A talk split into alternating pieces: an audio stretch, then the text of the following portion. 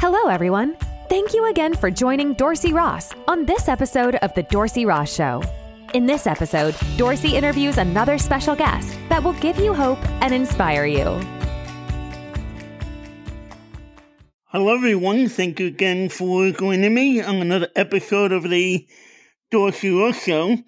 Today we have uh, Sylvia Worsham, who received her second chance at life on Easter Sunday morning in 2012. She used this major turning point to trade off her multiple award winning career at Pfizer Pharmaceuticals to become the author, multilingual speaker, and turning point coach she is today. Sylvia lives her, her passing by helping men and women who find themselves at a crossroads navigate things with confidence, faith, and joy. Her mission is to help professional parents become the best version of themselves, trust and act on their inner wisdom, and integrate their personal and professional lives with joy. She does this through her joy in the learning masterminds, keynote addresses, one-on-one coaching, and conditioning programs. She resides in Austin, Texas, with her amazing husband and two children. Sylvia, thank you so much for coming on the show today. I'm so excited to be here. I was so excited when you messaged me and said you wanted me to be your guest. So yeah, absolutely. I'm ready. it sounds ready. like you know, it sounds like you have an amazing story, and we'll you know just go easy on you in the first couple of questions, and then we'll get into your into your story. Of course. Tell us what is your favorite thing to do? My favorite thing to do yeah. is to play pickleball with my husband. Okay. And pickleball is a racket sport. I used to be a tennis player, so I, it's very easy transition for me. And I I mean, it just brings me so much joy to do that. But, and that's on the personal side of things. On the professional side of things, I really, I love working one on one with people, working in masterminds because I love it when I see people grow, grow to be the best version of themselves and, and help them tap into their intuition, you know, that inner voice, that what they call gut instinct. I call it God instinct because I'm a woman of faith. And, um, and that really brings me immense, immense joy. So those three things. yeah. What is your superpower? My superpower really is my faith. I've I've heard that from friends. They kind of love the relationship I have with God. I talk to Him every day. He's my first appointment of the day, and I get up at 5 a.m. to go work out. But uh, as I open my eyes, the very first thought is of gratitude uh, to Him, and so faith has always been a, a very uh, the reason why I'm so magnetic as a speaker to a great deal of people. Mm. So. I think the next um, question that I ask will be very easy for my listeners to answer even before you do because of what you have said, even in the last minute and a half that we've talked. But who do you serve? I serve God. He, I serve Him first. I love Him, and I fulfill his master plan for my life on a daily basis. And and i've done so since i've surrendered to him in 2012 um, it's become that much easier to submit to his ways by surrendering first. Did you grow up in a christian home? I grew up in a catholic home so yes, in answer to your question, you know, Catholics are Christians, um, right? Foundationally, but uh, I really didn't have a relationship with God when I was a little kid. I my grandmother's taught me how to pray and about the rosary, but even as I was getting married to my first husband and I was kneeling down in front of the Virgin Mary, I didn't know what to pray for. you know, just, I hadn't really been taught to read the Bible. I didn't even know where to start. And I actually didn't start reading the Bible un- until I wrote Journey to Me because it was a prompting from God to say, you need to include scripture in your book. And I'm like, I'm not comfortable with that. because I don't know scripture. How am I supposed to include this in chapters if I don't know it? And it was his way of saying, well, you need to get to know it because this is your path and this is what I need you to do. So that's, I, I did and answered your question. Yes, I grew up um, having a relationship, believing in him, but there's a huge difference between believing in him and trusting him and right. handing over the reins of your life to him. Very few people do that, right? I mean, I think you yeah. and I can certainly attest to that. What does that look like to you? Because even for myself, you know, like a pastor and, you know, everything, there are times in my life when I have a hard time, you know, trusting him. And, you know, when we play, we're supposed to, you know, we've heard the, you know, the saying, you know, cliche of we need to leave our prayers at the foot of the cross and, you know, not take them up anymore or our worries and our fears and leave them at the foot of the cross. Uh-huh. And yet, you know, there are times in my own life where I do that, and then the next day I'm worrying about the same day, same thing I worried about the, the day before. It is. It's it's a it's a continuous thing. You know, it's a consistency effort on our part to to talk to him first, to really start having those conversations with him and consistency. Just checking in with him 5 minutes a day is is a good way to start. And just quieting your mind, just shutting off all social media, all electronics, uh, all distractions, and just sitting quietly and tapping inward.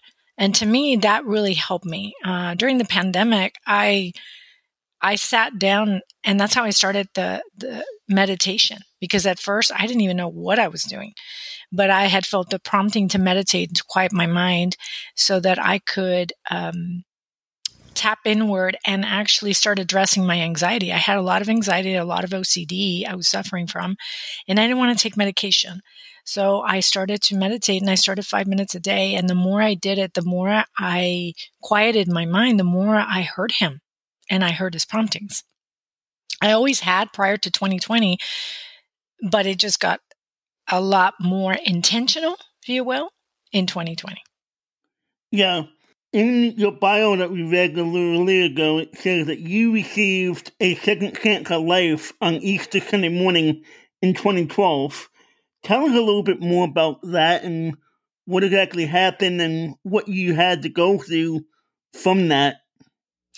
Sure. I mean, I I grew up, as you know, in a Catholic home, and so I was a perfectionist achiever because my father is a retired medical doctor, and so I had that modeling from home. He's an immigrant from Mexico, so I'm full-blooded Mexican, right? And both parents are Mexican, and I had that modeling. So he was a hard worker, and I saw that every day. So I was achieving to be happy in the first couple of 20 years of my life, and then uh, my first husband asked for a divorce. And I found myself as a single mom to a little boy. He was four years old when we divorced.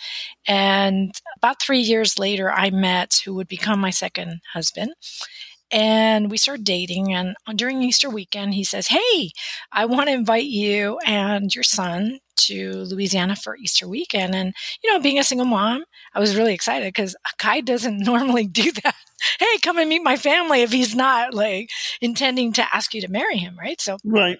And so I'm excited. But a couple days before I leave, I start having pain that uh, was kind of strange. It was right, it, right in my rib cage, and it kind of felt like air was stuck. And it would come and go in intensity. And so I called my brother, who's a doctor, and in all fairness to him, he didn't see me clinically because I think if he had seen me clinically, he would have not allowed me to get on a flight. But he didn't. He was rounding at the hospital. And, and so I kind of told him, Hey, I have this pain and it's, you know, it feels like this. And, and he said, you know what? I think because you're 37 years old and you exercise, I was exercising like seven days a week. Um, I think it's pleurisy, and pleurisy is the inflammation of the lining of the lung, and it mimics pulmonary embolism, like to a T. And so I get on a flight. My mom was like, don't get on the flight. You don't look good, you know, but I'm in love and I want to be with my boyfriend. And so I say, no, I, I want to go. And so I get on a flight with my little boy and we touch down and I can't even like reach down for my luggage. And so, uh, luckily we spent the night at a hotel and my boyfriend was like several doors down. And at 3 a.m., uh, a very painful uh, episode happened. I jolted out of bed. I could not breathe, and it felt like an elephant was stepping on my chest. And my brother had warned me it was going to be very painful. And and so I just I just kind of like sat up and and in that darkness, I heard a very urgent prompting say, lean forward and you'll be able to breathe. And so I do. I lean forward for four hours and I don't call a soul. Not one person was called. And at the moment that that's happening, two blood clots are going through my heart to get to my left lung, and they don't stop my heart. So that's miracle one. Um, so the next day, you know, I call my brother and I'm thinking, this doesn't feel like what you described over the phone. So I think I should go to the hospital. And he goes, Did you take a flight yesterday? And I was like, Yeah. And he goes, Go to the ER now. like, get a scan. Don't leave to Louisiana until you get a scan of your lungs. And so I walk in, the miracle that I didn't die that night. You know, I walk in, they do the scan, and this uh, this pulmonologist, a specialist, a lung specialist, walks in and tells me a woman in your condition should not be sitting up talking to me. I mean, you've got several pulmonary embolisms and your liver's inflamed, and we don't know why. So you're not leaving the hospital. So, mind you, my boyfriend's outside with my son, who he's only met twice. So that's, you know, that's a little you know, tough to handle. But you know, you're a mom and so you just you go on. You you you know, you're a warrior. And so you get up no matter how pain you're in. I'm like, I gotta get an outside line and get someone to pick up this boy, you know, because I'm not leaving this hospital. And I'm in Houston, Texas at the medical center which is such a miracle too because I was in South Texas and they don't really have the equipment and they don't really have all the uh, all the options available that I had in Houston. So I get admitted and I'm thinking, well, you know, this is pretty bad. Well, I was wrong because the next day they do a second scan of the liver and I get six doctors in my room and it's that page that you've read in my bio. And, you know, I was in sales for a long time, Dorsey, and I could read a room rather quickly. And all of the doctors were looking at the floor. And I thought, yeah, that's not good. and so then the specialist says, we have a real problem, Sylvia. And, and he says, well, you have what's known as Budd-Chiari syndrome, and it's basically a blood clot that clots your vena cava. And the vena cava is the main vein that blocks the blood to your main organs. So it's putting pressure on your liver, and you might go into liver failure and require a transplant. He goes, Do you see the three doctors on your right? And I kind of turn to the right. and there's three doctors and they're waving at me. Well, they're the transplant team and they're now on your case. And I'm just oh, wow. going, okay, well, that's, that's interesting news. And then he said, well, we really don't have a therapy for someone like you. So we're going to go, you know, off the cuff here and give you this medication that's like this clot buster, you know, and when we infuse it, there's, there's several things that could go wrong. And then they start going through the whole list of what could go wrong. And when they get to hemorrh- hemorrhagic stroke and death, my mind just goes totally blank. And there was an old commercial when I was, uh, when we would go to summers in Mexico City of a guy kind of dropping into a swimming pool. Well, I kind of envisioned the same thing, except I'm not dropping myself into a swimming pool. I'm dropping myself into Jesus's arms because at this point I'm surrendering. Uh, I the the human experts are telling my parents she is facing 20% chance of surviving. And so very the, it's impossible for her to survive the night. They were very they just weren't confident. Let's put it that way. And so in that moment, I surrendered and I accepted God's will. And and they take me the very next day. I'm already in ICU. The next morning, a woman with a Catholic diocese kind of walks into the room with my boyfriend, right? My mom had spent the night with me. And she said, Can I pray with you? And I thought to myself, you know, yes, because I don't know with that therapy if it did its job or not. Because if it didn't, then I was really in trouble. Because then they were going to have to go really radical approach, and I likely would have died on the table. And they had already explained that to me. So I'm kind of trying to avoid that situation. And so we start praying the Our Father, right? Because she's with the Catholic diocese. And when the part comes to Thy will be done, I this love, Dorsey, enveloped the entire room. As in fact, as I speak right now, I feel the Holy Spirit in the meeting. And he cradled me in his arms. I mean, I have never felt such a love like that before. I felt protected and safe and at peace, even though a moment ago I was terrified at a, a difficult outcome. And I remember knowing I was okay.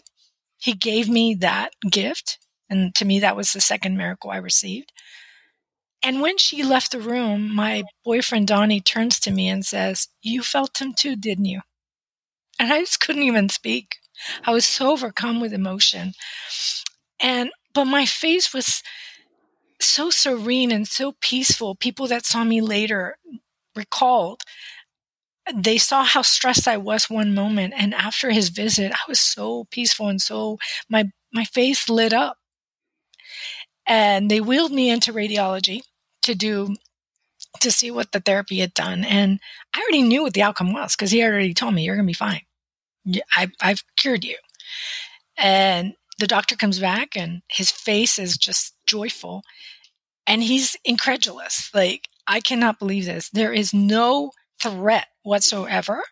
And not only that, you don't have long term complications from this thing because the size of the clots would have left scarring in my lungs and I would have had long term complications for the rest of my life. And there was no evidence of anything left. And they were just shocked. So to me, those were three miracles that I received. And from that point, it just completely awakened me to a brand new life. Wow, that's awesome. And we and people don't think that God does, you know, still does miracles. I just have to laugh because you know I was such a I was a person that controlled my circumstances prior to this event. I was a perfectionist. I was an achiever. I was afraid, and you know when you face death, and I know you've been in situations like these before, so you understand where I'm coming from. And you surrender and you accept. Those are big steps. It's going to change you. And you're going to you're to be able to view life very differently. And now it's, it starts being on a different quest. Why why did I survive? Like what is my true divine soul's purpose? Is this it? Like I just don't feel like sales is it for me. I what people die with one pulmonary embolism. I had like over five. And then I had that horrible one that was truly threatening my life. Why, why did I survive? And so I start taking courses and, and quieting my mind. And in prompt, like in journaling one morning, he comes to me and he says, you need to join the John Maxwell team. I mean, it was like, you got to join it. You got to call Bridget. And I had taken a mastermind with Bridget years ago. And they had asked me to be part of the team, but I was too afraid to make that step, to take that step. And, but I did. I called her and, and I listened to his prompting and I acted on it because I had seen by acting on lean forward, you'll be able to breathe. From that moment on, I acted immediately on his promptings. I don't question it anymore. If I hear a voice, it's like, it's and it's persistent. It's a persistent thought over and over and over again. And i act on it and i one moment i feel terror and another moment i feel peace. I know i'm in alignment with the holy spirit. I don't know if it's Amen. the same for you. Is that the same thing for you? Yeah. I mean it, it, it it's definitely similar you know and, and you definitely have to listen to you know when you're listening to the voice of the holy spirit it has to or any voice it has to align with you know scripture, especially when it when it's the voice of the Holy Spirit. It has to line up with scripture and what what God wants for your life. You know, and I think sometimes we need to be careful with how many voices are you know speaking into our lives and oh, who oh, yeah. are we really listening to? Are we listening to the voices around us, or are we listening to the voice of the Holy Spirit, you know, first and, and foremost? Yeah, because most people, and, and you know, our pastor has discussed this before too, where he says, you know, if you're if you're hearing how uh, anything to do with fear, that's not the Holy Spirit. You know, anything to do with what you want as opposed to what He wants. And see, and most people think, well, God wants me to be happy. So, you know, I should continue doing these negative things in my life. It's like, no, no, no, no, no. That's not how that works. it's usually quite the opposite. but, and I have several examples I shared in the book of when it's, it was different from what I was wanting or desiring at the time and what the difference was between the two. Because I think it helps people understand when is it that it's the Holy Spirit the gut or God instinct, or when, right. it's, when it's my own con- conscious or subconscious mind feeding me my programming. You know, yeah. the program I, I've given it. So the Journey to Me book explores both options of when it's your mind and your fear talking to you and when it's God talking to you. Can you give a little bit more in depth about the book and you know who the book for and you know what what was the most or the bigger reason you wrote the book? Well, I'll start with the last question. I wrote the book because God told me it wasn't my story to keep. I had to share the story to help change others and help others navigate to joy faster instead of taking the detours I took. Because I was a stubborn child of God, Dorsey. I, you know, I was one of his most stubborn children that just wanted to think my way through life and thought I was doing it the right way, you know, my way. And until I nearly died, did I understand what loving him first looked like and felt like. And once I surrendered and accepted him, then it became easier to surrender to his ways, to submit to his ways, which I think some women, in all honesty, struggle with the word submission. I know I did forever. I took it out of both of my vows. It just was not a word I included, but I didn't understand the meaning of it until I started having problems in my second marriage. Now, who the book is for? The book is is gives you a blueprint on how to navigate from a turning point towards your soul identity. I kind of give you uh, the process, like the transformation of five cycles of transformation through the book.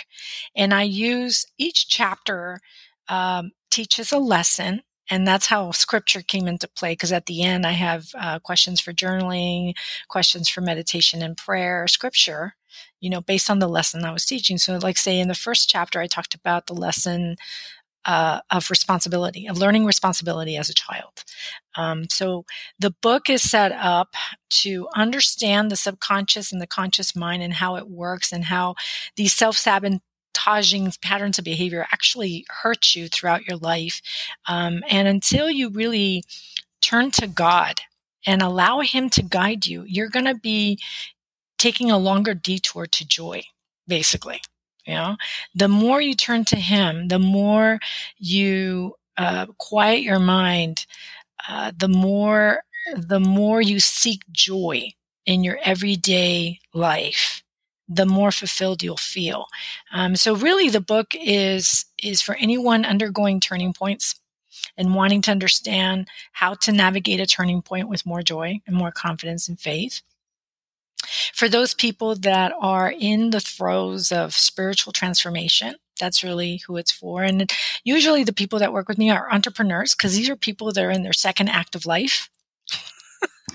and, you know, because I started off first act was sales. So I was, I, whatever was modeled to me as eh, in childhood is where I ended up.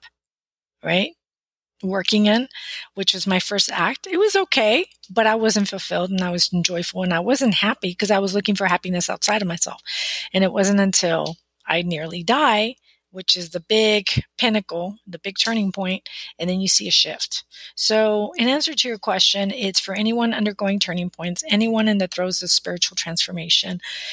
Um, there's several chapters on parenting um, children with anxiety because I'm a, a, person that suffer from anxiety, and unfortunately, I modeled that to my little boy. Um, and so now I'm he's a teenager, so we're we're having to to manage that, and um, and I.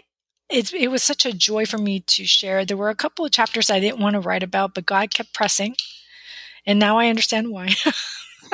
because I was able to heal those chapters in my life I had not healed. And in writing, I was able to see how you know, my victim pattern of behavior showed up in my relationships, in my marriage, for example, and and I just stopped being a victim in my own life. Um, as soon as I saw everything on paper, you know, so it was a beautiful journey, honestly, to write it. Uh, what I've heard from people say is uh, they love the stories because I have funny stories and I have, you know, dramatic stories like the one I just shared with y'all. Uh, I take you to France in chapter four, and that's where I introduce the blueprint initially. And then at the end of the chapter, I show you like a full, yeah, I, I take you from my childhood all the way till 2020 when the book is written.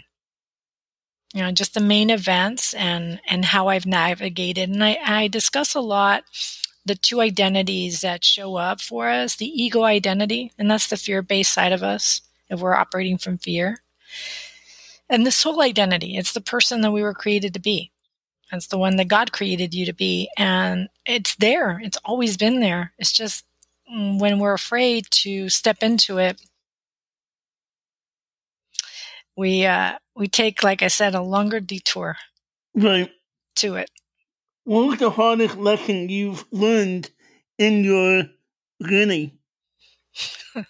this I love this question because this is patience in his timing. that was just the toughest one. And it's been the toughest part of my journey.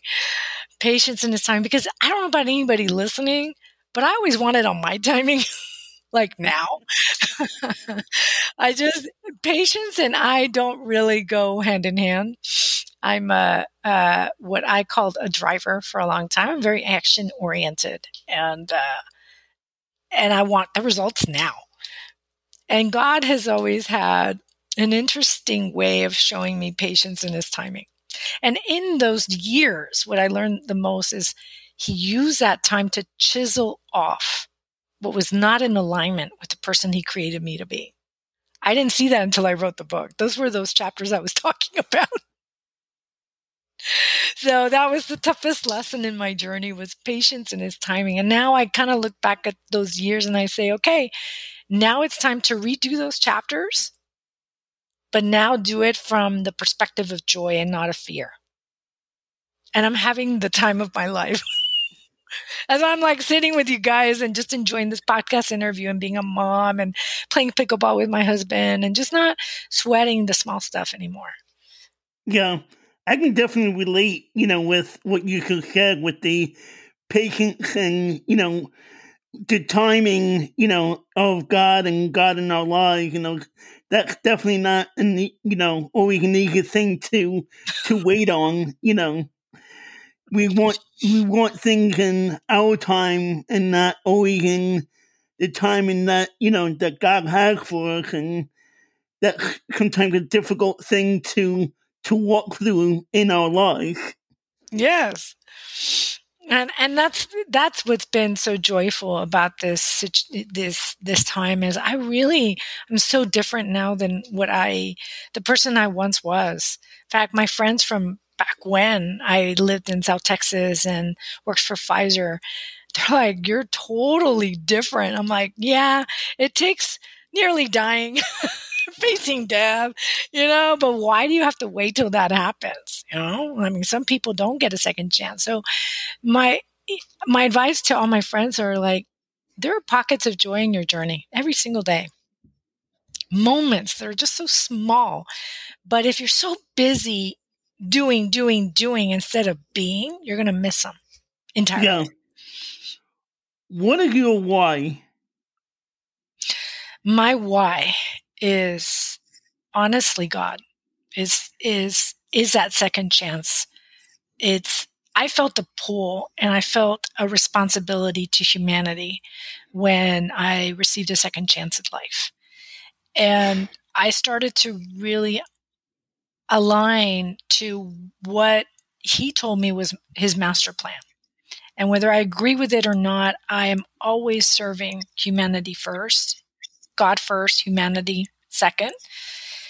And that is my why. And, and my family has always been part of that why as well, because when I started this journey as a coach, I really wanted to be the best version of me.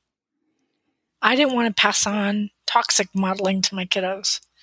I wanted them to have a relationship with God from the get go. So, as little kids, I've taught them how to talk to Him and how to, like at night, and this is part of my Catholic upbringing. So, I, um, I'll tell my daughter, you need to make room for your guardian angel, like in your bed. And he's, and she's like, what? And I'm like, yes, yes, yes.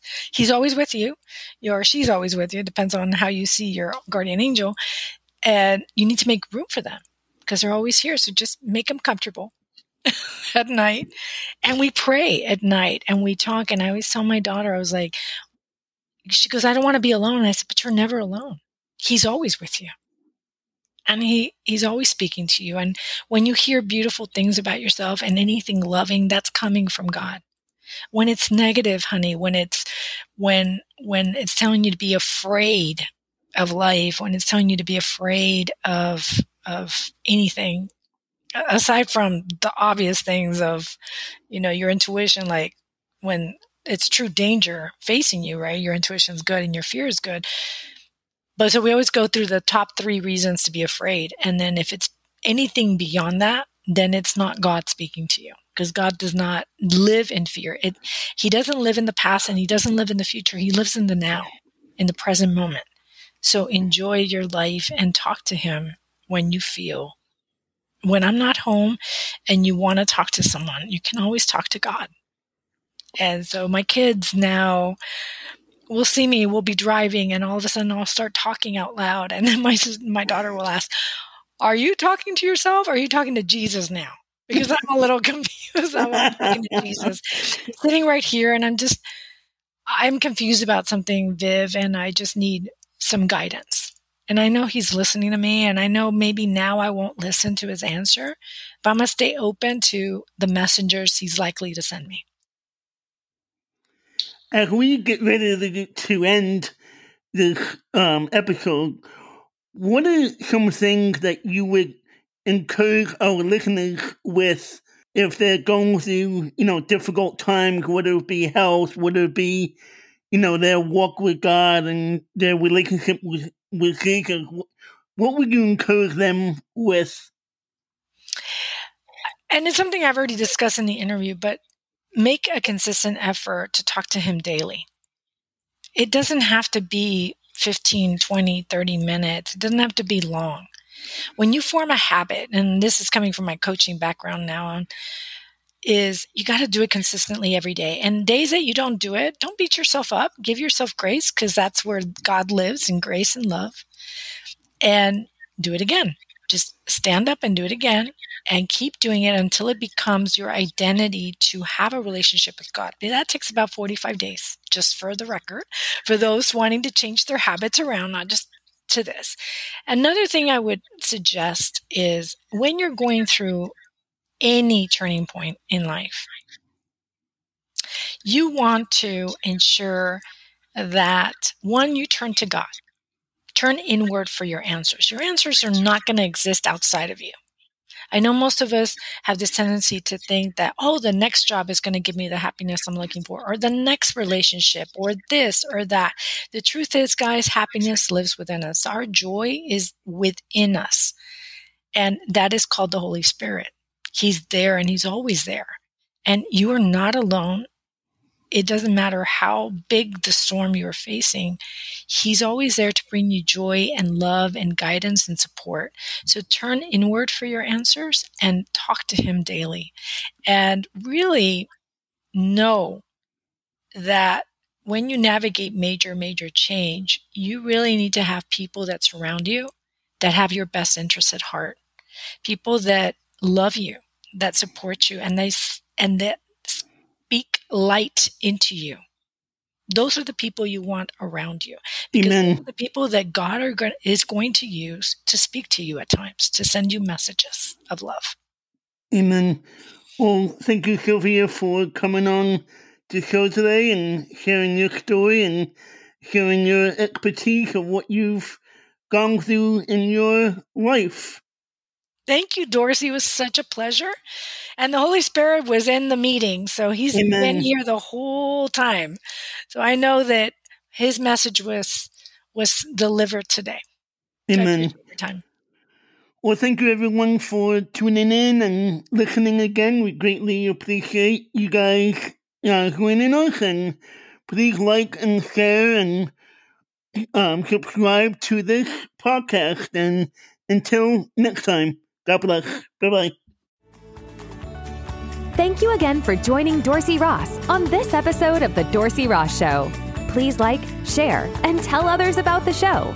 Also, please check out the other podcast episodes. And if you would like, donate to this podcast and buy Dorsey a coffee. Thanks again for tuning in, and we'll catch you in the next episode.